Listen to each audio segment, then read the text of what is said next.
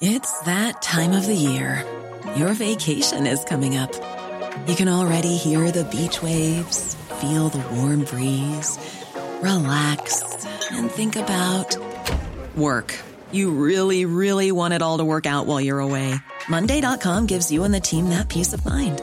When all work is on one platform and everyone's in sync, things just flow wherever you are. Tap the banner to go to Monday.com. Ever catch yourself eating the same flavorless dinner three days in a row? Dreaming of something better? Well, HelloFresh is your guilt free dream come true, baby. It's me, Gigi Palmer. Let's wake up those taste buds with hot, juicy pecan crusted chicken or garlic butter shrimp scampi. Mm. Hello Fresh.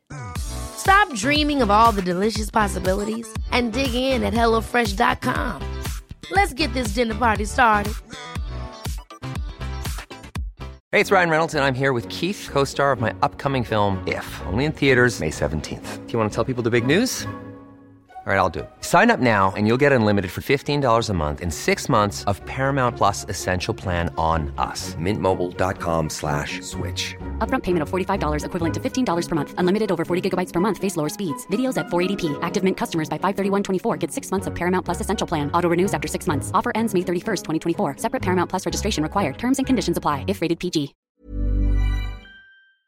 Truck drivers, it's time to step up and get rolling with T Force Freight. Drive for a team that's respected everywhere. As a CDL driver in Elkridge, you'll earn $28 per hour plus 50 cents per mile with great benefits. Take pride in your work. Join the team at T Force Freight in an essential job that keeps our country moving. Or join the team as a CDL dock worker with jobs up to $28 per hour. Apply now at upsjobs.com. That's upsjobs.com. What your energy is comes from standing up. I sit. a I, I, I'm a weird person who likes to stand. I stand on the bus. I Do stand on the bus. I have often, you? I've I, seen- o- I've I often you stand. on the On busy buses. I often that don't have stand. seats. I often stand in a bar. Stand in the bath. Normal stuff. I stand in the shower. you know, Yeah, it's yeah. all good.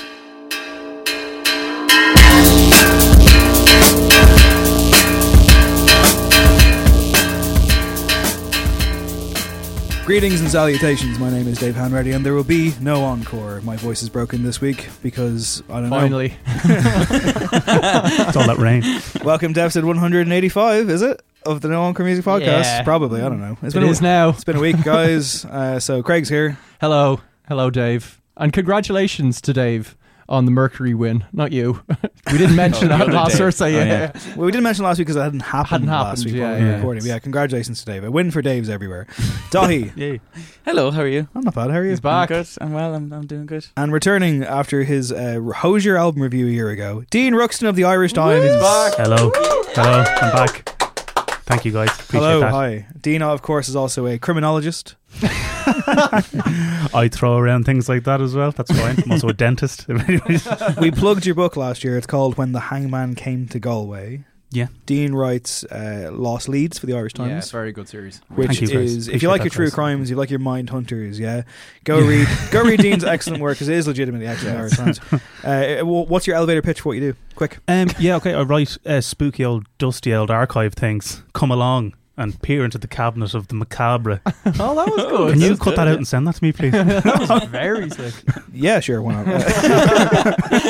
Daithí, you're back. I am. I'm back. I'm back. That was very die. You're back. I'm also back. I don't write any crime. Uh, But you have been nominated for a UK Music Video Award. Yeah, have.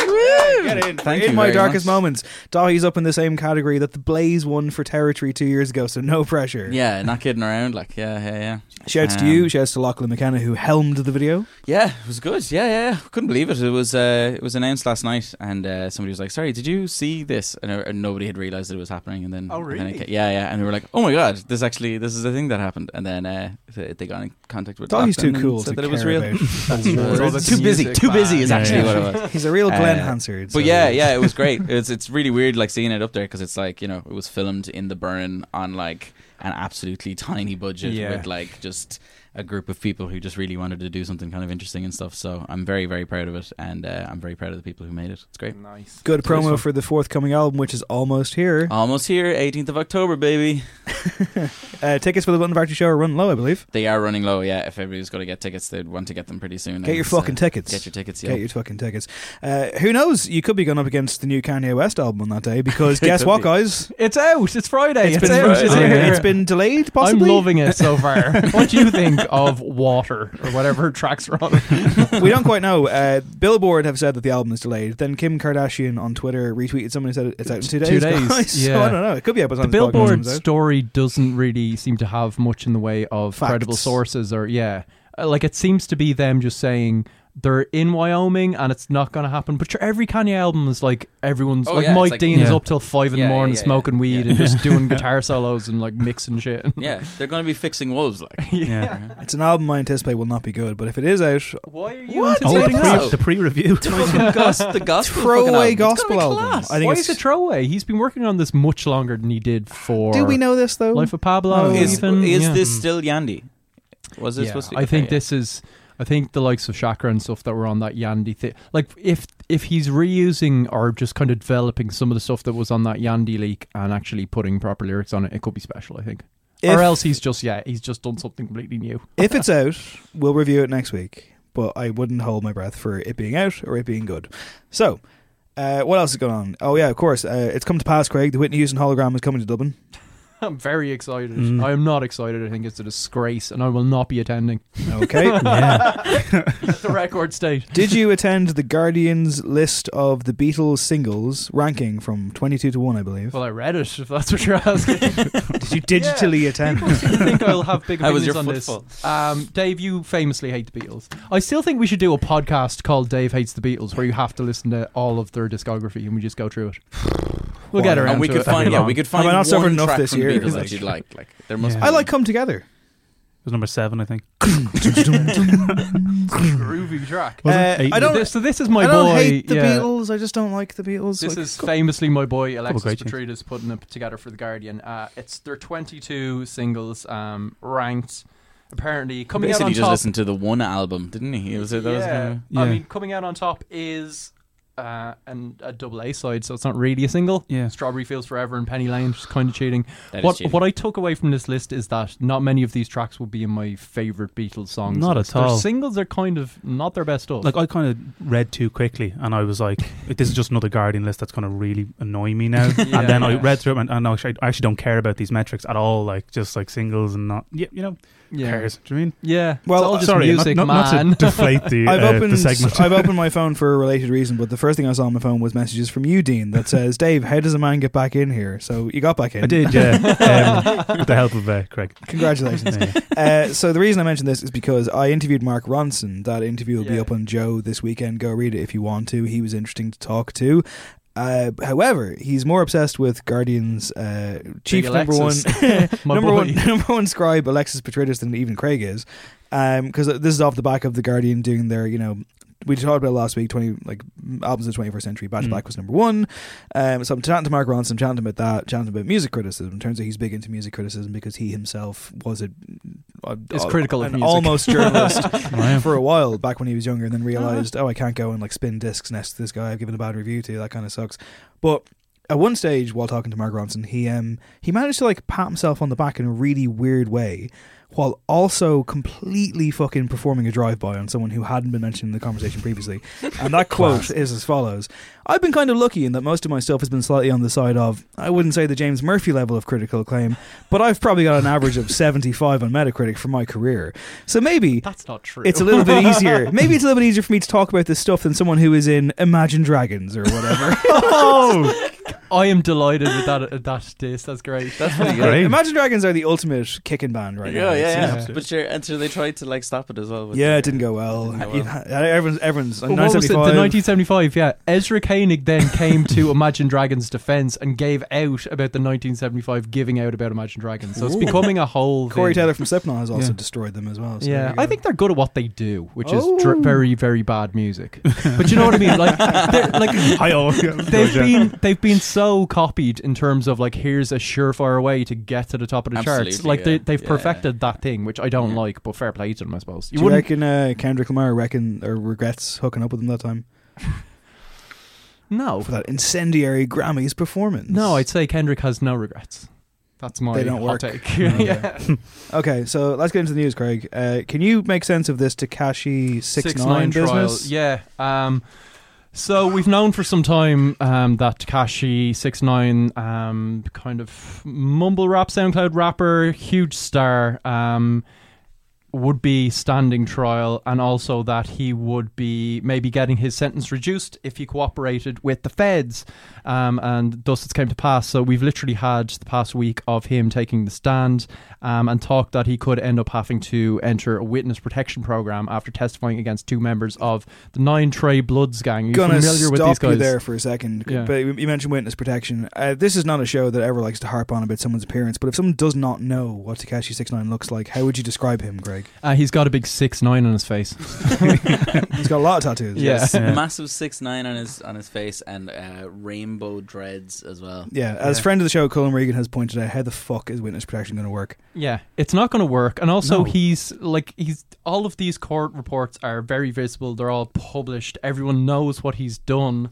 Um, like A lot of uh, contemporaries have come out and not, are not happy with him. Vince Staples, Well, Meek, it's- Meek Mill, Snoop Dogg. I mean, within hip hop culture, being a snitch is kind of frowned upon.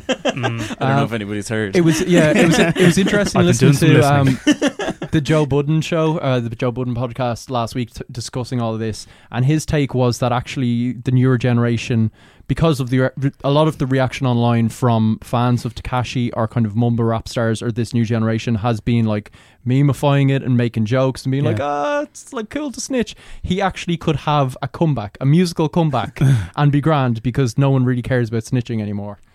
So I don't know if that's going to happen if he's in witness protection, but maybe he could like record from some isolated cabin and Mm. just Yeah, that would be yeah. amazing. He if could be came the back. new Bon Iver. Yeah, I suppose that's true. uh, I did interrupt you. You were going to tell us about the Trey Bloods gang.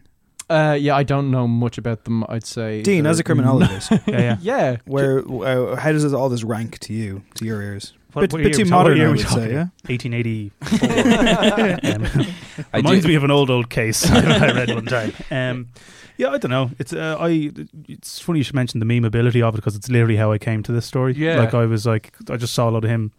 You know that that, that one sort of still of him and like ratting on like eh, you know anybody yeah, and yeah. So everybody. like, Diplo is part of the the Bloods gang. or whatever, exactly. Yeah. yeah, So um, I've kind of looked at this with almost as a like a non-event, like it's like a comedy or something like that. Like, it's just my only engagement with this is has been I, I, through memes. I, like re- I really, really love the idea though of like them in court kind of going like, well, like he can't go into witness protection because he has a giant six nine Yeah, on, his, oh my on God. his face, and I love the idea of like his mother in sitting in the back of the thing going, now didn't I say, didn't I say now you shouldn't have got that six nine on your face Yeah. now, and now, now look, now look. But there's Yeah. that there's that quote. Sorry, from the the former Yeah. FBI official, yeah, Jay Kramer told uh, the New York Times that the rapper could go unrecognized despite his level of fame. So the quote is, "Despite how connected we are and the appetite for social media content in this Deep country, shit from Jay Yeah. Kramer. There are places where if this kid gets a haircut and wears normal clothes, no one would know or care who he is. I don't know. And Where? it also mentions Leitrim. in this Yeah, yeah. it mentions in this piece the United States Marshal Service is unlikely to pay for the removal of the tattoos Jesus. that could reveal his true identity. surely that'd be cheaper than moving him around every five Yeah, minutes when, think when he's recognised. Um, like, do you know what I mean? Like he's looking at very serious time. Uh, he could face at least forty-seven years in prison. Now he's obviously um, cooperating, so that's greatly Gonna the years off that. Yeah, either Yeah. r- knocked off or he's just kind of you know given a new identity. I guess that would be his hope and the best he could ask for. Seven zero. Yeah, yeah. Get that six change to an eight or something like that. We'll find out in January. Um, yeah, we will find out in January. Best January. luck to the lad. and we'll find out Can't next wait. year as well what the Brit Awards are going to do. But all this, but all this weird non-binary business. So, am I right, lads? That's right. It's time for the show to finally address what we've always been holding back on: the issue of uh, gender identity. And uh, this is, of course, off the back of Sam Smith, who uh, and uh, listen li- listen to my voice quaver here as I try and get through this without doing anything wrong. Sam Smith, they are now they them. That's how you refer to Sam Smith, having Yeah. recently declared this online, which of course has led to lots of ignorant people around the world being like, "What the fuck? He's a bloke," and it's like, well, no, Sam Smith is no longer a bloke because that's how gender identity works. Uh, we respect that, of course, in our encore. Just you know, in case in case anyone uh, you know missed the point of my Didn't get the joke. Yeah. my Yeah. game show host intro there. However, Craig, I, I thought you fired off a very risque tweet there recently. Uh, it was very funny, but I, I really thought people were Oh, gonna, the Sam Smith thing. people were going to come for you. Yeah. Uh, no, I mean, like that is that not kind of the point that we judge people based on what they do and like the you know the content of their character What as did you opposed say, to What was Craig? it again? I said like I gave examples of how you use Sam Smith's Sam Smith. pronouns now. So it's Okay. like they are that vastly overrated singer. They are that idiot who pretended they didn't know who Thom Yorke was. Yeah, yeah. That kind of stuff. Um, and I'm sticking to my guns. I don't particularly like Sam Smith, Yeah, yeah. but you know, But Good you luck. respect Good Sam luck to. Smith's new- Hugely, yeah, huge. that's fair. So the Brit Awards have said that they will review the way that they distribute prizes, and one option will be the abolition, potential abolition of separate male and female categories. Which, to be fair, this has been called for kind of on the quiet uh, across the board in a long way. You know, best actor, best actress Mm. at the Yeah. Oscars, best male, best female at like. The Brits, the Nickelodeon Awards, uh, you know, your your fucking I don't know, your RT whatever IFTAs, I don't fucking know. Like award shows, guys. They don't mean much, but they could mean something. Yeah, but Yeah. The, the Brit Awards thing is weird though as well, though, because I mean, if anything, uh, one of the most important, like the the modern like pop act, if you're being nominated for something like a best song or something like that, or like best performing act, you are actually a team of people. Like, and I think like that probably needs to be recognized more than anything else. That it's like. You know, it's it's like a massive team of people. There's a huge amount of songwriters behind somebody. There's a massive team around people, and like if you're awarding like a pop act for something, Mm. then the entire group of people who are behind that pop act should be awarded more than anything else. You know. Yeah, uh, this does seem like the Sunday Times kind of latched onto the Sam Smith story and then put pressure on the Brit Awards because they kind of said, "Oh, the Brits are thinking of doing this," and the Brit Awards had to kind of hastily come out and say they'll review the way they distribute prizes. Nothing will change next year, but we'll see. Yeah. Um, but they wouldn't be the first award show to do this. Um, like for example, the MTV Mu- Movie Awards has gone gender neutral. Um, so yeah, like Emma Watson uh, became the first recipient of the Best Movie Performance Prize in 2017. My only thing would be that like if you are going completely gender neutral, you're just like obviously immediately cutting the number of quite a lot of awards in half. Yeah. So people will be two. missing out. So maybe you have to kind of reframe how they're categorized just so Yeah, people There would have to be more awards. Yeah. Like You'd- in you'd different have things. to- yeah. Completely redo it. Yeah, Yeah. I think it'd be a case of like doing what the Oscars did now with Best Picture and like making like go from like five to nine or ten. Yeah. Perhaps inventing some new awards, scrapping some old ones. I think ultimately it's an award show that doesn't really mean an awful lot. But this is something that actually I think is important. I think it is important that people who identify in a specific way have every right to do that. Yeah. And of course, the problem with a story like this is it inevitably brings out the fucking idiots. Piers Morgan being one of them. I'm not even going to give the auction of publicity to his quotes on this independent music podcast. uh, he, he, he gets take that, Piers. Yeah, yeah, yeah. He gets plenty- raging after that. he, he gets plenty of publicity as is. But these assholes who come out and say stuff like, "Oh, well, now I identify as a folding chair," and I'm like, "That's the worst joke on the internet." Like, I mean, like you're just being Yeah. a fucking asshole for no reason. yeah, It doesn't affect you at all. I was like, what's and it- Sam Smith is still terrible. yeah, he's still terrible. He's not winning awards. But I was like, um, they, Dean, they. Oh God! Right, the 1st It'll chance take I you- got yeah. to do it properly, Yeah, I just getting used to it. Yeah, yeah. Um, no, but um, yeah, okay, of course they. No, but like I, I was thinking about it, and like I was like, what could Piers Morgan's problem be with this? And I was like, and I was like, oh yeah, okay, he's a dickhead. I, was like, I, I see now. But uh, all yeah, become apparent. it was bizarre. It's like all the men are going to win, and it was like, what? There's so much to be furious at in the world. That's what he said. Imagine being annoyed at this. Like, Imagine Dragons. So, Craig, you have in your bag, having come back from a vinyl pressing plant today, a vinyl copy of Sam Fender's debut album, Hypersonic Missiles. yeah, he's gone straight in at number one in the UK. Apparently, You looking forward to spinning that one? Um, I might give it a few spins. He's kind of um, got a few Brucey influences. I Um, interviewed he's him. He's a lovely at- bloke. He's a very nice guy. Yeah, I I- interviewed him at picnic. He was very shy and clearly not in the mood for an interview. And I threw the Bruce Springsteen comparison right in his he face. He doesn't like that. And he doesn't like no, that. no. But I mean, all of his interviews are him talking about Bruce Springsteen, And mental all health, his lyrics yeah. are kind of very Springsteen-esque. It was hilarious. It was hilarious is- because he's like a Tyneside Bruce Springsteen. I was doing like an on-camera interview, and like you're kind of like, well, I gotta talk about the obvious stuff, like the Bruce Springsteen comparisons and the mental health stuff, because he wrote a song called "Dead Boys," which is genuinely affecting and well, very well worth checking out if you've yet to. And I was like, oh yeah, did that not go great? I don't know. And then later on, when I was walking by, I walk, into the tent when he was mid-set, like fucking some bloke just basically like the spirit of Clarence Clemons just like emerged on stage and there was a mad sax solo and I was like, oh, I'm sorry, Sam, you can't have it both ways. Why are we talking about him? Well, uh, like every, obviously things are going extremely well for him. He's got the number one album, but um, his gigging is a different story. A Tyneside Social Club has had to apologise after a secret Sam Fender gig meant they were forced to cancel their weekly bingo night. Uh, so he was playing some intimate show um, at North Shields King Street Social Club. Uh, I know well. Newcastle. Great big bingo down there. This yeah. was only like hours after he heard that he got his first ever number one album for his first album. Um, so he was like delighting competition winners for this Spotify show. But the regulars at the Friday night bingo weren't so happy. Club secretary Dave Farrell told Chronicle Live it upset a few of the regulars. but from the point of view of the club, well, it was a no brainer. Financial masterstroke, it says here. We at least trebled our This takings for guy's gonna sell Friday. it for a hotel in the, The next club- week. Like, Yeah, the yeah, way he's talking. the club was absolutely chock a block. Choco block. The yeah. temptation to say that in a Geordie accent is out of control, but I don't want to be stereotypical. Ah, do it. Can you do it? I can't do a Geordie accent. No. Do a uh, Drogheda one instead. It's a club. Chock a block. that's that's Dundalk. What is everyone? Fine, I'll do it. I'll do it in a Drogheda accent. The club was absolutely chock a block. we did at least six thousand pounds, which oh, is pretty good considering our prices. nice bit of sass in that voice as well. That's your natural state. Especially with your hand on your hip. That's like ringing a bell for you. That is coming off very easy. It's chock. It's chock a block, mate. Chock a block. Why I? right. Uh, Spotify had a tab which we still haven't finalised, so it'll be even more. This guy's amazing. Like, This guy's like the I fucking. made so much money that night. This is the greatest thing This I've guy's ever the had. genie in Aladdin.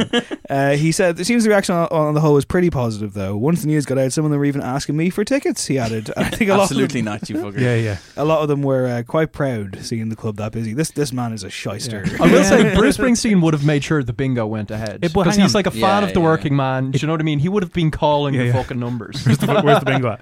Uh, they they just moved it to the Thursday. I read though. I think it went ahead Did it? the day before. Yeah, sorry, I read This that. is just like, breaking I- news. Sorry, I should have probably said this This from the Irish Times. yeah, yeah, yeah. Dean Ruxton. Yeah, no, on a different a different iteration. So of hang on, like- uh, he played this gig right, and like There's a picture of the- he hosted what what is described here as an old school raffle, presumably Hulk Hogan spinning the fucking ball like the, the billiards or whatever. Uh, raised over two thousand pounds for CALM, which is pretty good. Now, items up for grabs in the raffle included a realistic Newcastle Brown Ale bottle cake bearing Fender's name, a plateful of kebabs, and a bunch of taxis home from A the gig. plate full This of is kebabs. so bad. What? Two How, grand. how do you how do you even have a plate full of ke- like a kebab is one plate full, so like is a plate full like is a plate full of like stacked, Stacked- kebabs on stacked top of each other? kebabs. That's Yeah. horrendous. It's called a Tyneside special. I think a Tyneside special is something else, Craig. it's probably permanent oh, scars, permanent scars on your face. I would imagine. Uh, is that okay to say? Probably not. Uh, like, you know. Anyway, so like, listen. The important thing, guys, is that music has a calming effect on hospital dementia patients. As I try to pivot to this story, oh god, I thought we were going to skip that. put it in the running order. yeah, but Playing music to dementia patients in accident and emergency, if you've been on the receiving end of a Tyneside special, has a calming effect on them, a study has found. MP3 players were used to play music to people with dementia as part of an eight week pilot carried out by NHS Fife. Craig, I'm regretting this story because there's no humour in it. no. What, what, what, what have you done? Apparently, it's great though, right? Uh, music has reduced levels of agitation, uh, patients become markedly less stressed. It's a It's distraction. just good all around. I technique, mean, this is just one study in um, many that have been done of late in terms of the kind of uh, holistic applications of music, and there's actual genuine science to start backing up some of the psychological benefits. Uh, I believe friend of the show Zara Hedderman has written about this. and She was talking to kind of different That's right, applications yeah. in it previously, so uh, dig that out. It'd be a good read. Yeah, she wrote a lengthy story for Cover, uh, Totally Dublin. Totally uh, Dublin, which yeah. was very, very well worth reading. And uh, yeah, uh, that's about it. for Music is class is music is basically the big takeaway. Yeah, yeah. We love that's- yeah. music. Do you know who else loves music? Scooter Braun. so, music manager Scooter Braun has finally spoken out after Taylor Swift accused him of purchasing her old record label as a way of bullying her. So, we covered a story at the time. Uh, Taylor Swift with a, um, a very kind of stinging statement um, about his purchase of this label, basically saying that it was her worst case scenario um, after years of kind of dealing with him and basically feeling um, manipulatively bullied um, that now he had control of her music. Um, the likes of Justin Bieber came to Scooter's defense at the time and said this was completely um, out of order, um, exaggerated. Scooter was kind of keeping mum on the whole situation, but he has now um, opened up um, on the podcast Wide Open. He says that he um, he's denied doing anything with malicious intent. Uh, he says, "I try to do things above board. I try to do the right thing. Not everyone's going to be happy with everything that you do, and I think in the long term, I've learned this over time. The truth always comes out, and I'm confident in that." So he's kind of sidestepping any mentions of a feud.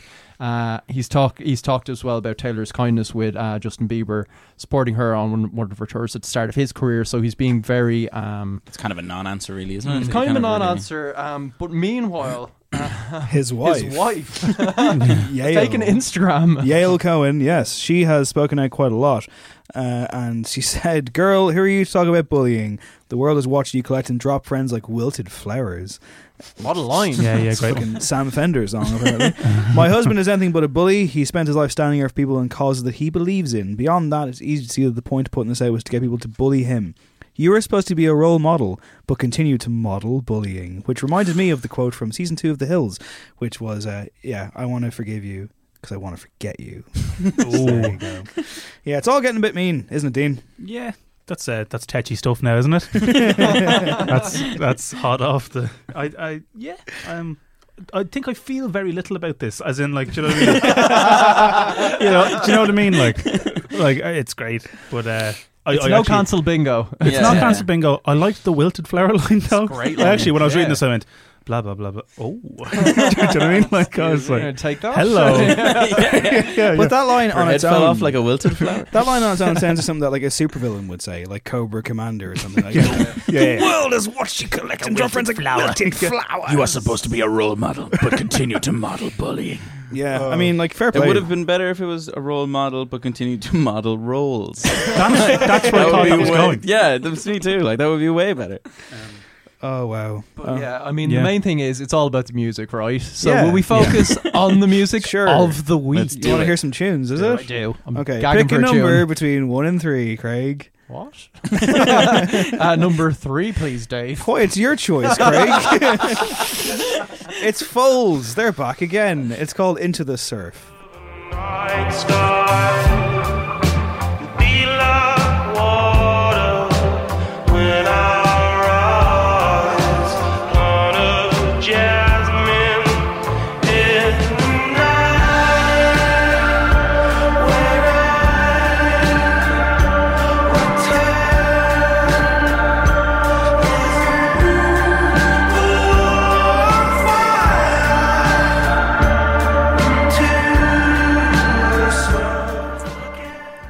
That was Foals, uh, taken from their forthcoming album, Everything Not Saved Will Be Lost, Part 2, which is their second album of the year, after Everything Not Saved Will Be Lost, Part 1, which came out in March of this year. Um, and they've already dropped a couple of tracks um, from this album. I've been kind of steering clear of, you know, spoilers, I guess, but I just stumbled across this this week. Um, primarily because uh, Surf Part 1 featured on the preceding album as a kind of teaser, and they talked at the time about how there would be treads that would follow through into the next record. This is the full track, um, fully bloomed, um, fully realised, and I think it's a bit of a Foals classic because the snippets I heard from what they've put out thus far kind of them doing their slightly more um, literate and intellectual um, Black Keys stuff and just the kind of banger mode things. But Into the Surf is just you've got those kind of Spanish Sahara guitars, which is always great. And I think it picks up where they left off with "I'm Done with the World," which is probably a standout track from that album, um, the closer, which is just really kind of comp- contemplative piano stuff. That is a beautiful song. It's gorgeous. This is fine. I love it. I really like the melody. I still don't get the this. Foals thing, and like I'm willing Yeah. to. What I'm, I, I- what I decided to stay in earnest was I will listen to the two albums because they are part one and part two, Yeah. back to back, clean slate. Hopefully it'll work, but I'm just I'm just not quite getting it. I'm, I'm the exact same. I just felt I'd listened to this a few, like a good few times just to try and get it because it seemed like it was going for something somber and melodic. And I saw someone say glacial, and I was like, okay, let's have a look. It, so it's, have it's, a look. Not that slow. it's yeah, it's, it's big, it's slow moving. I get it, You had me at glacial. and I could, I just couldn't connect with it whatsoever. I just thought it was dreary almost Really? and and, and too slow. Okay. Uh, not just slow. I, I quite like it. I'm a big fan of Foals anyway, so I think any of Foals. It does feel to me though like obviously this is a an album and a, and a part two album, it feels like there's an awful lot of music now. It feels like there's a huge amount of Foals music Yeah. coming out, and like oftentimes that will work for certain bands, but other times I don't know. It feels like they've been releasing so much stuff now. It feels like, Yeah. um, yeah. Maybe Did the you- optics aren't great on it, but Yeah, uh, I think we, like the takeaway from the first uh, from part one was it seemed to make sense in terms of Right. the amount of space they gave it. Just Yeah, like, yeah, yeah. you know, there was room to breathe for the switch ups and things. I don't know. Yeah, maybe by the end of part two we'll be like, uh, sorry, Don, Yeah, we'll see how gonna it goes. Did you see that he had to cancel a gig uh, recently No. because he absolutely fucked his hand up with a knife No, in Greece? not. He like cut a thing, and the lead singer of the Maccabees sang for him instead at What? I want to say some award show or something like that. Maybe I'm wrong. I can see that being pulled off. They're I both think very it was. like, so prim and somebody proper posh stepped in boys, for Yannis so- because Yeah. he absolutely belted his hand, but not vocals, guitar only. Yeah, okay. So Ah, there was of no- course, yeah, yeah, yeah, that's yeah. right. Yeah, that, that yeah. would be shit if he was like, I can't sing tonight, my hand hurts. My hand hurts. Yeah, yeah. I'm sure I got a doesn't knife have- yeah. stuck in my mouth. yeah, yeah. Jesus Christ. but, I can, but I can play guitar. That was so jovial the way that you said it. yeah, yeah. Yeah, it's one All of right, those all right, fine. No But one he's likes fine, the track. like, no, it's, it's he's you know. No one likes the track, No one likes the track I brought in. Let's go for another number. Fine. No one really listens to lyrics like uh, I got it wrong. hey Eve, let's do that again. Oh, I misgendered no Sam Smith. Are you Yeah, going to No keep way, you're sticking it in. Okay, fine, fine, keep it. No one really listens to the lyrics, but they should. That's an American Psycho reference because Huey Lewis and the News are back. And what do they sound like? Well, they sound like this, don't they? Yeah.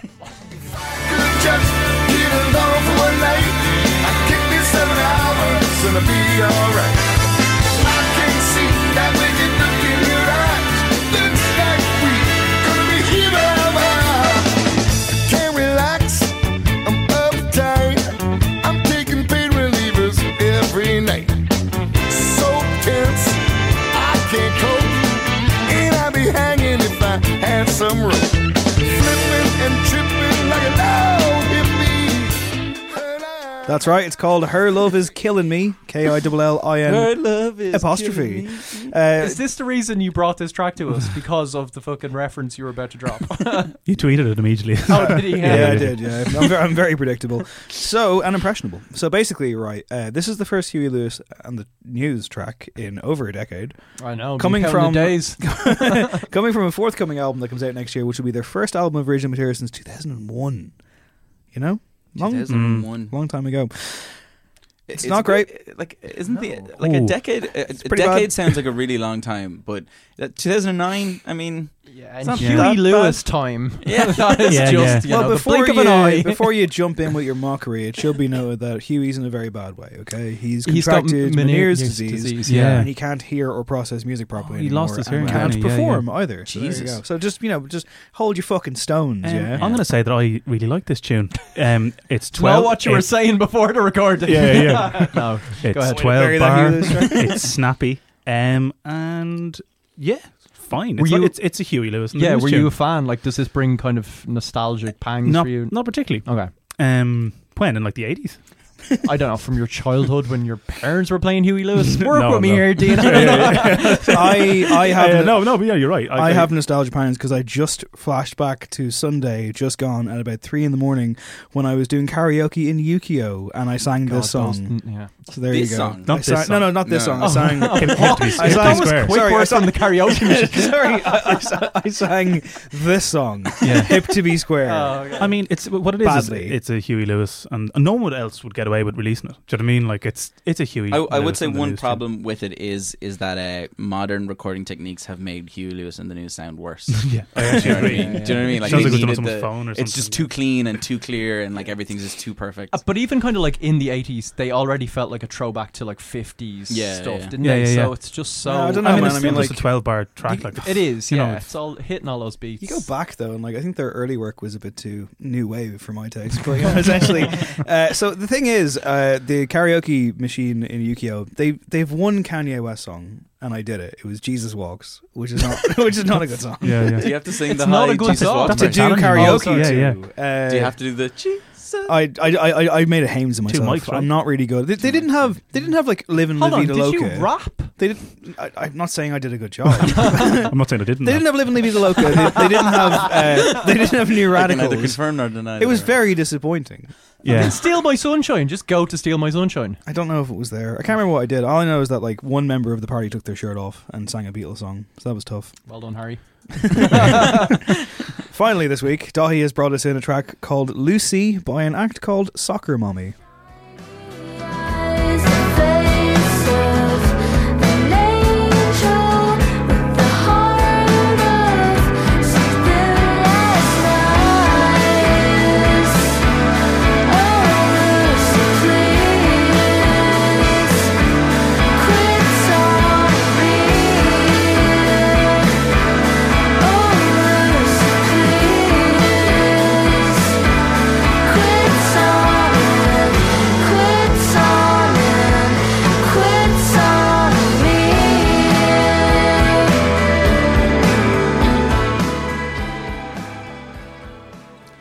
Soccer Mommy. Uh, I really, really, really like this track. Uh, we came across it um, earlier in the week. Uh, Soccer Mommy is a Nashville um, artist. They had their debut album last year, which is called Clean. Um, this track is really, really good. I think it sounds like the Benzi or Radiohead almost. There's like parts of it that feel really, really like that. It's a nice little throwback feel. Um, I just really, really like this track, and I think people should listen to it. That would be my general takeaway. Yeah, I'm kind of a fan uh, of Soccer Mommy. I think this is a nice uh, like progression in terms of sound. And yeah, it does have those uh, alternative rock '90s Yeah. guitar vibes to Mm. it. It's kind of it sounded really instantly familiar to me. Um, I don't know whether that was a tonal thing or just what it was evoking rather than melody stuff. But yeah, I liked it. It's Yeah. a bit bigger than kind of what she was doing with the with the first album. I Yeah. mean, which which is a good thing. And also, she collaborated with uh, my boys, Health, former guest on the Ah, show, right. uh, a while ago on a track which was very very good. So definitely an artist that I would be in you know hopeful to hear a, an encouragement of towards experimentation because she's very good at, uh, at the at the acoustic singer songwriter thing, but there's definitely more to her than just that. Yeah, no, it's it's a it's a great tune. I actually wasn't familiar with it at all, but like um, that '90s thing, like it, it sounded like something from like a '90s teen sort of drama rom com or something like that. Yeah, like yeah, that. That's one of those. that, yeah. Exactly. You yeah. could use it for the start of an like a opening, like Yeah. you know, oh, I gotta go to work, I gotta go to school. yeah, yeah, ten things ahead of you or just something like. Um, yeah, it was good. Kind of that kind of almost blur type, sort of jangly chords, that kind of woozy, kind of very familiar Yeah. rock sort of thing. I think Yeah. that style of music is kind of coming up a lot more as well, Huge. even with Mm. the Clairo stuff and um, Snail Mail as well. Snail Mail. Mail, Yeah, hugely, that's yeah. right. Even Hatchie. Hatchie, yeah, is Hatchie, yeah, definitely exactly. an- another catch point, especially with that kind of yeah mid The 90s are back, haze is and that The what all we're we're that. saying? back in a yeah. big way, folks. But the question for you, Dean, the, the, the big question was Oasis or Blur? You know, Blur. Pull. Yeah, actually. So what, what are you? You too scared to answer? oh well, it's blur. Isn't It's it? Blur. it is. million I mean, times Oasis. Blur. yeah. It's always Blur. Jesus. It's always Blur. Although Suede, I think, is a pretty good shout as well. Yeah. yeah. Okay, let's pivot into the album review. It's a long-awaited record, a lot of hype. We're fans of this table. Will it win us over? It's the return, of course, of girl band. This album is called The Talkies, and it's out now. But listen to our review first.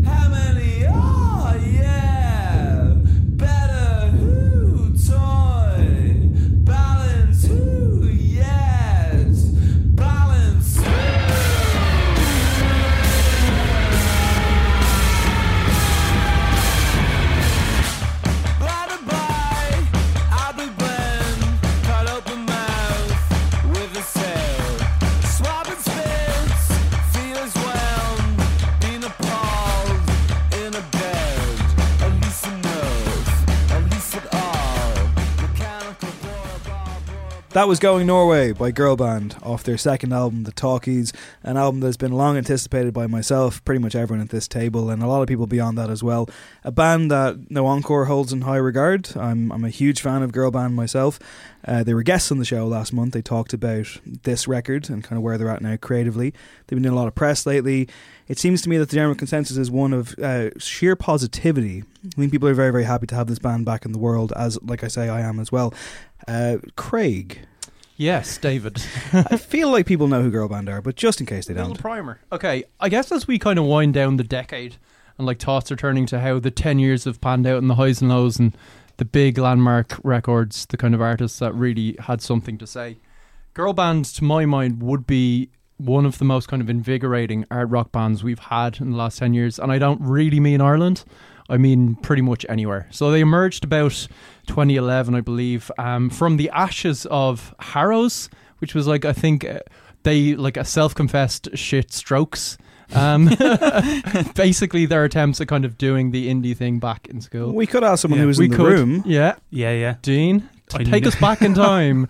I knew to it'd the pay off summer someday. of- Here yeah. we go. yeah. Oh man, no. So like, I I went to school with Al. I was in we were in the same class, and like, actually, it's one thing about girl band that I often think because they're like obviously the sounds are so like there's not a lot of conventional let's say Yeah. guitar playing on it, but look like there's a few of us playing guitar who were kind of jostling for position as you would in a boys' school to do with anything. And this dude was just so far out ahead, just one, of- one of those people, like you know what I mean.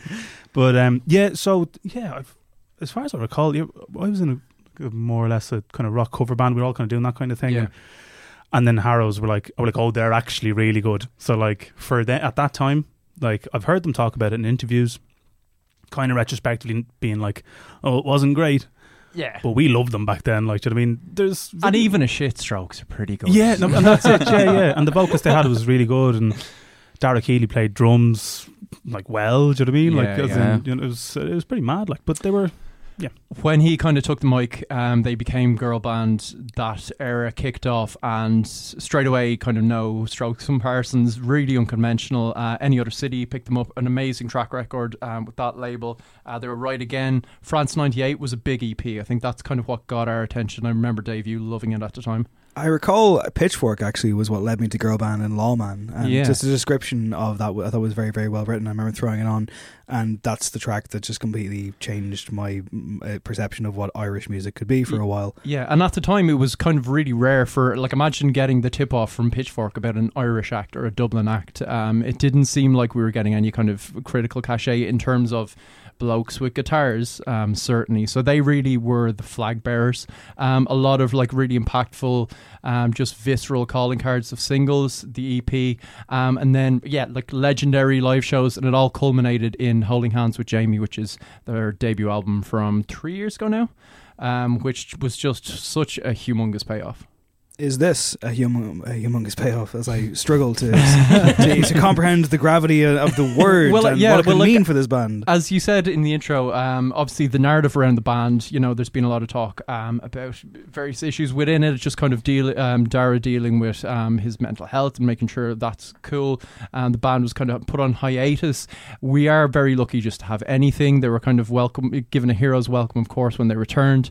Um, and with this, you know, it, like if this was just Holding Hands with Jamie Part Two, I would say absolutely brilliant. Give me more. I'm here for it.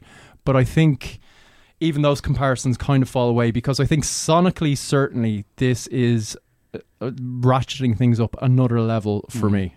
I think it's pretty special. Yeah, Mm. I've had this album since late July now, so I've had it for a couple of months, and I haven't gone back to it quite a lot, despite having you know been in a, one of the lucky few who has had the opportunity to do so. And this week, of course, was the week in which to really sit with it from an analytical and you know constructive point of view. And I think it's technically absolutely brilliant. There's no denying that whatsoever. I think the reviews that have emerged around it are reviewing the band more than they're reviewing the album. That's what I would take from this. And uh, it's I'm in a very strange conflicted position here because I adore girl band and I love what they do and how they do it. However, they've yet to make the girl band album that I personally want them to make, and I don't know what that necessarily is. And it may in fact be a It will betrayal. involve disco.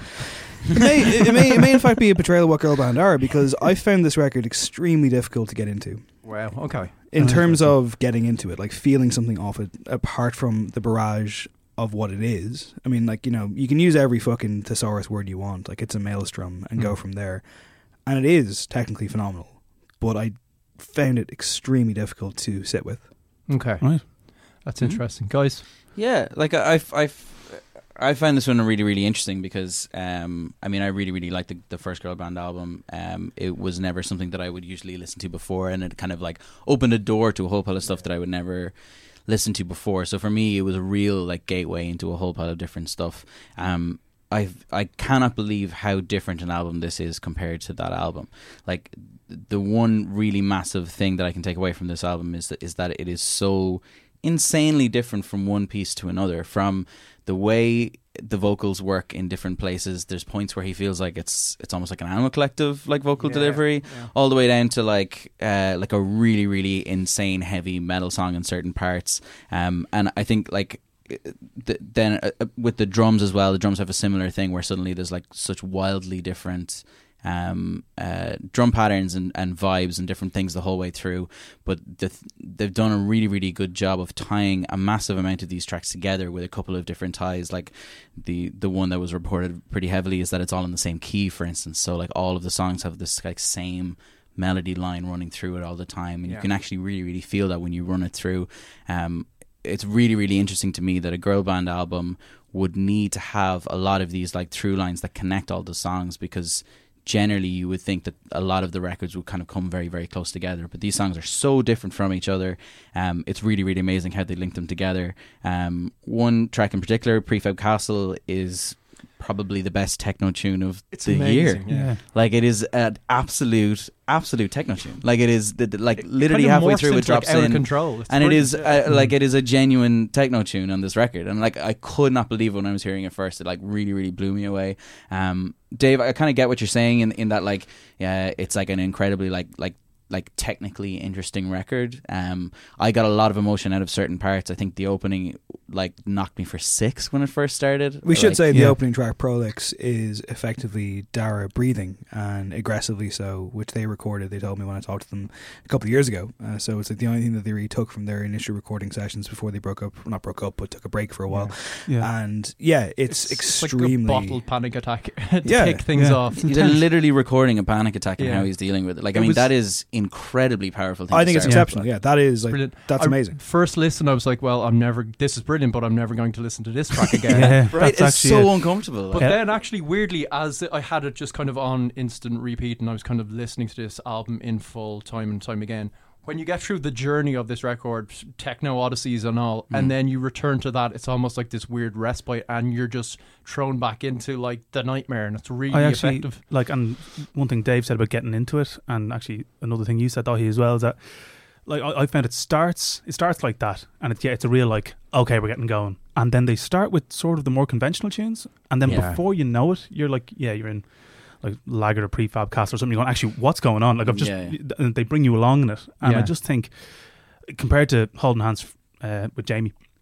Which was just like a collection of like class bangers, basically that everyone had seen live for years yeah, yeah. this does feel like a piece of work, like a whole sort of it's it's a bit of work in itself. Yeah. Sort of like It- kind of operatic and sort of meandering, and it's It- yeah, like it- that. It's tied together. Yeah. Kind of. In comparison stakes, it reminded me a little of um, my Bloody Valentine's move from Isn't Anything to Mm. Loveless, just in terms of when I think of Isn't Anything, it's bands that are within a genre really testing the limits of it and delivering those kind of bangers or just kind of really standout classic tunes, which you'll kind of cherry pick and go back to from time to time. Then Loveless is just like its own beast. It's like the reference points kind of become very blurry. Uh, it doesn't feel like a lot of these tracks on Holding Hands with Jamie. It felt like Dara conveying um, just his own very intense personal emotions, and it's like the kind of the harshness of the music was to kind of trigger an emotional reaction. With this, everything that's going on the mael- maelstrom of the music feels like it's outside of the band. It's almost like they're Mm. conjuring up something like it, they've assimilated together, and they're just such like dab hands of what they're doing that Yeah. it just takes on, on its own life form. It's it's totally outside of themselves. I was speaking to someone about it, and I was saying that, like, you know, I likened it to basically like falling down atop a broken, jagged mosaic in the lashings of rain and getting up and having all these pieces stuck inside you and then pulling them out. Has that happened to you before? It's very specific. It's very specific, yeah. yeah. You're standing in the bath. And happened on the way to the fucking studio, uh, in which I got murdered by rain, as uh, as I said on Twitter, as Poseidon. Uh, unleashed a land-based assault in Dublin today, which is great. That's why I sound like I do. But yeah, essentially that's. But like, it's the fragmented nature of this record and this band that that attracts you to them in the first place, and one that I'm still trying to figure out. It's interesting, Dean, that you kind of liken Holding Hands with Jamie to kind of a straightforward album in a way, because I didn't think it was, and I think with this one it's even less. And yeah, you mentioned like you know they get the conventional songs, whereas conventional as a girl band songs are Yeah. going to get like Go Oh, yeah. Norway, and salt out of the way, and then yeah, it becomes this absolute fucking maze-like labyrinthine beast of a thing that swallows you whole. And I think what it is is, and this isn't necessarily a fair thing to even put on the band, and I'm often accused of uh, pouring myself into my work and you know being very open about my life, and I find it difficult not to when it comes to music because that to me is what music is. But like on this day, I finished up uh, my therapy sessions, uh, not because I'm cured, but because there's a limit to them, and I don't think this album is the album I need to be hearing right now because I didn't take a sense of victory from it. Not that I took a sense of defeat or a sense of um, you know like anything bad or negative, but I just found it so tough. Like it's it's it's it's a fucking clanking machine, and like I recognize the absolute majesty and magic and brilliance that is on this because it absolutely is. I'm I feel like I'm outside. I feel like I'm like like, like I'm outside listening to Yeah. it and being Mm. like It's- someday I'll be able to walk into that room, but not it's today. definitely oppressive, just even in terms of atmosphere. When you know, even when it's not being noisy, the tonal stuff that's going on reminded me like we're far away from just heavy riffs and you know fall references. To me, it was more the Thom Yorke stuff from this year, Nick Cave's last album, where you just there's this really deep well of sadness to it that just kind of Mm. pervades all of the instruments. I should note voice. as well because I mean I'm not being disingenuous, and I just realised now that in that interview I did with the guys, which was on the podcast last month, go and listen to it if you haven't. It's a really good interview, I think, because they were really good. Is that I said to them, you can hear me on the audio saying it's a great fucking record, and I do believe that Yeah. it's a great fucking record. I just don't have the. For me, music is physicality, and it's like what you get from it euphorically or in a crestfallen state or whatever. Like I mean, and it's not that I won't connect with it on that level ever. I'm just not there yet. I think this is an album that is exceptional in many ways, and it is visceral as all fucking hell. But for whatever reason, I just can't tune into the frequency. Yeah, I mean, I don't know. Like I, For the most kind of- part, I should say. Like, Yeah, when yeah, it hits yeah. that kind of midpoint, I'm like, okay, it's a wash now, and I'm just not sure I'm there. I mean, one thing that that will, again, like as I said before, like I mean, getting into girl band for me was this thing where um, uh, I saw them live, and that was when I first like kind of went like, holy fucking shit, and that was the gateway into into getting into it. If you know what I mean. Yeah. I would be really, really interested to see what this is going to sound like live. Oh, I anticipate like this record will suddenly become a lot more uh, accessible to me once I see it live. But and it- I, I think that's like a really good hold. That like I think like a, a I really want to. what looking at a girl band show with an audience is like a very kind of like again it like it like focuses in on what the important parts are in it and it like it kind of I don't know it takes it in a different way. But I mean it's so interesting though because I mean compared to the last album this one has such a kind of like there's it doesn't feel like there's any guitars on this record like, know I mean? Yeah. like I don't know how the fuck you do this live like it feels almost like a synth record or something like that and there's like there's these sections where suddenly the entire song will just devolve into like this kind of uh, like a kind of a, redux distortion that's like specifically made by computers and I'm just like how the Yeah. fuck like what's gonna happen I- here like he was in an interview. Um, Al Duggan was. Mm. Um, on, I think it must have been 98 FM not that long ago. Don't know if it was, it was with um, John Barker or yeah, but he said there are tracks on this we can't play live and won't be Mm. playing live. yeah yeah And like when I when I heard that and then I heard the record, I was like, it, like kind of back You- to it makes so much sense like yeah, yeah, yeah. I was like, they're just servicing the record. This is Yeah. about this thing. Do you know what I mean? Like I think it's ab- is it Aibohphobia or ab- I don't know how to pro- pronounce it. I think it's the yeah, Oh, yeah, a- Aibohphobia. track five, Yeah, yeah. Aibohphobia. So did you read about how they recorded yeah, yeah. that? Like, it's like the reverse to yeah, yeah. It's yeah, amazing, like Twin yeah. Peaks, like that kind of. They played it backwards and record or recorded it backwards and played it forwards, and that's the track.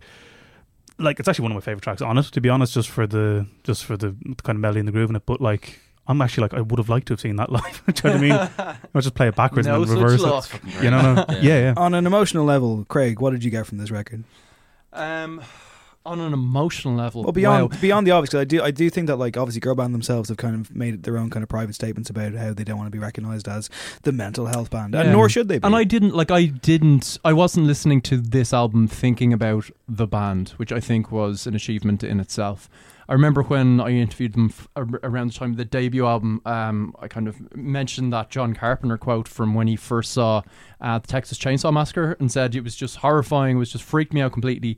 Uh, left the theater, went home, and I p- slept like a baby. It pacified myself, and that's kind of what Girl Band did for me. Like the, almost that horror movie thing of a release and catharsis. Um, and even more so this, it just felt like this huge culmination, this huge kind of focal point of energy and yeah it was it was catharsis for me it was probably what you're searching for within it and it's just not hitting that frequency i guess Yeah, and I Mm. think that at some stage it probably will. I do think it's where I'm at right now, and I think it's also one of those things where I remember like early on this year, like I put out a tweet saying all I want for Christmas is a new girl band album, and I'm like you know I've got it, and it's like my hand, Still not happy. but it's like yeah. it's like my hand is outstretched, and like I can't I can't find them through the I, fog. yeah, I also thought there was kind of something joyous in the fact that you know the midway point there is quite a lot of very girl bandy bits to that point, and I was just just as I was thinking, okay, they've kind of mastered what they're doing. Is it going to get samey? There was plenty on this record where I was like, okay, I can now see all these potential avenues they could go down and just completely change what they're Yeah. doing. There's kind of huge. Um, injections of melody. There's kind of really good jump off points. So I was just excited about the possibilities of what they do next. Yeah, I agree, I totally agree actually with that. Yeah, that like it really. I mean, I had always I had already h- held girl band in quite a high regard, but the this record kind of really is, and you're completely right. Like this kind of thing where it's like, holy shit, they could actually do so much more, Yeah. uh, and that's insane to think about. And uh, yeah, I really really like. it. Yeah, no, I, I'm in agreement. I, I think it.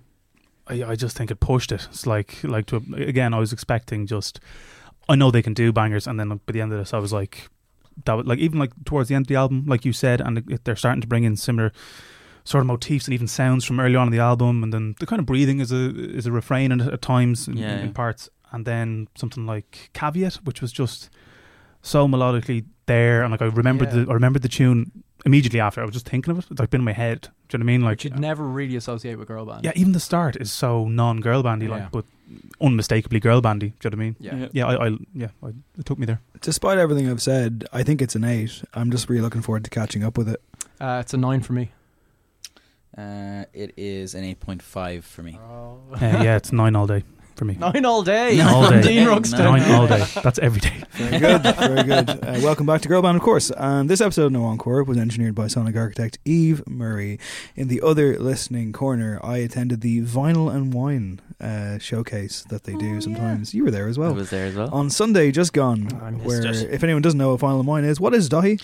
Uh, it's basically where a group of people go to a very nice, cushy, uh, cushiony room and uh, listen to cushiony, Sounds cushiony dirty room. as fuck. oh, it's very dirty. Uh, and uh, they put on a very well-known vinyl record on a absolutely unbelievably good sounding um, uh, sound system, and everybody just sits there in silence and listens to the record. There's a it's very panel. good. There's a panel beforehand in which our good friend Andrea Cleary was present for Yeah. Kate Bush, "Hounds of Love," which Daithí, a record that you adore. Yeah, one of my all-time favorite records. Yeah. So I hadn't heard it in quite some time, and it's uh, you know it was an interesting experience, a a way to kind of drink it in. Afterwards, uh, while we were having a few drinks, I did unleash my hot take, Craig. It's a very good album. It's not a classic.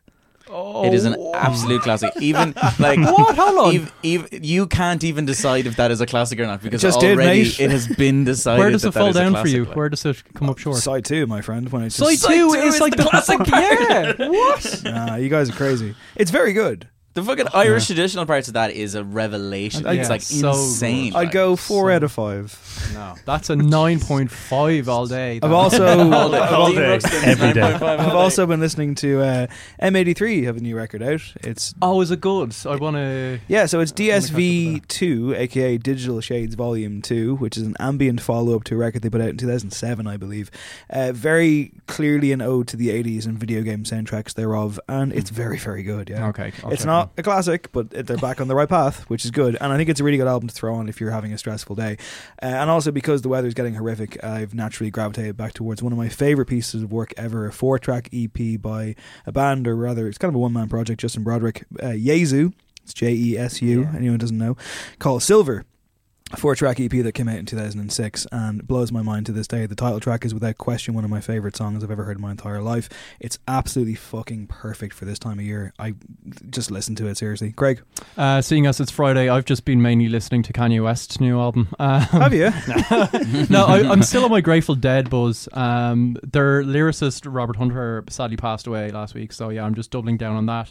Um, also, give a shout out to Dylan Murphy, who I believe was your song of the day today, yesterday, whatever time it is, Midweek. with Vending Machine, which Yes. is very nice. He's a listener. Fan of the Uh, show. He's a fan of the show, but it's cool. It's like very bluesy. It's like a Western showdown, but like the lyrics are good enough that it subverts that kind of cliche thing. It's about an inanimate object. Check it out. And it's got Emma Langford on backing vocals. It's Yeah, a good tune. great in it. He's a It's good. He's a good boy. Is Dylan. Dean, what have you been listening to? Um, yeah, maybe even just as a balance to the girl band stuff, I found myself listening to In Dreams um, album by Roy Orbison from the 60s.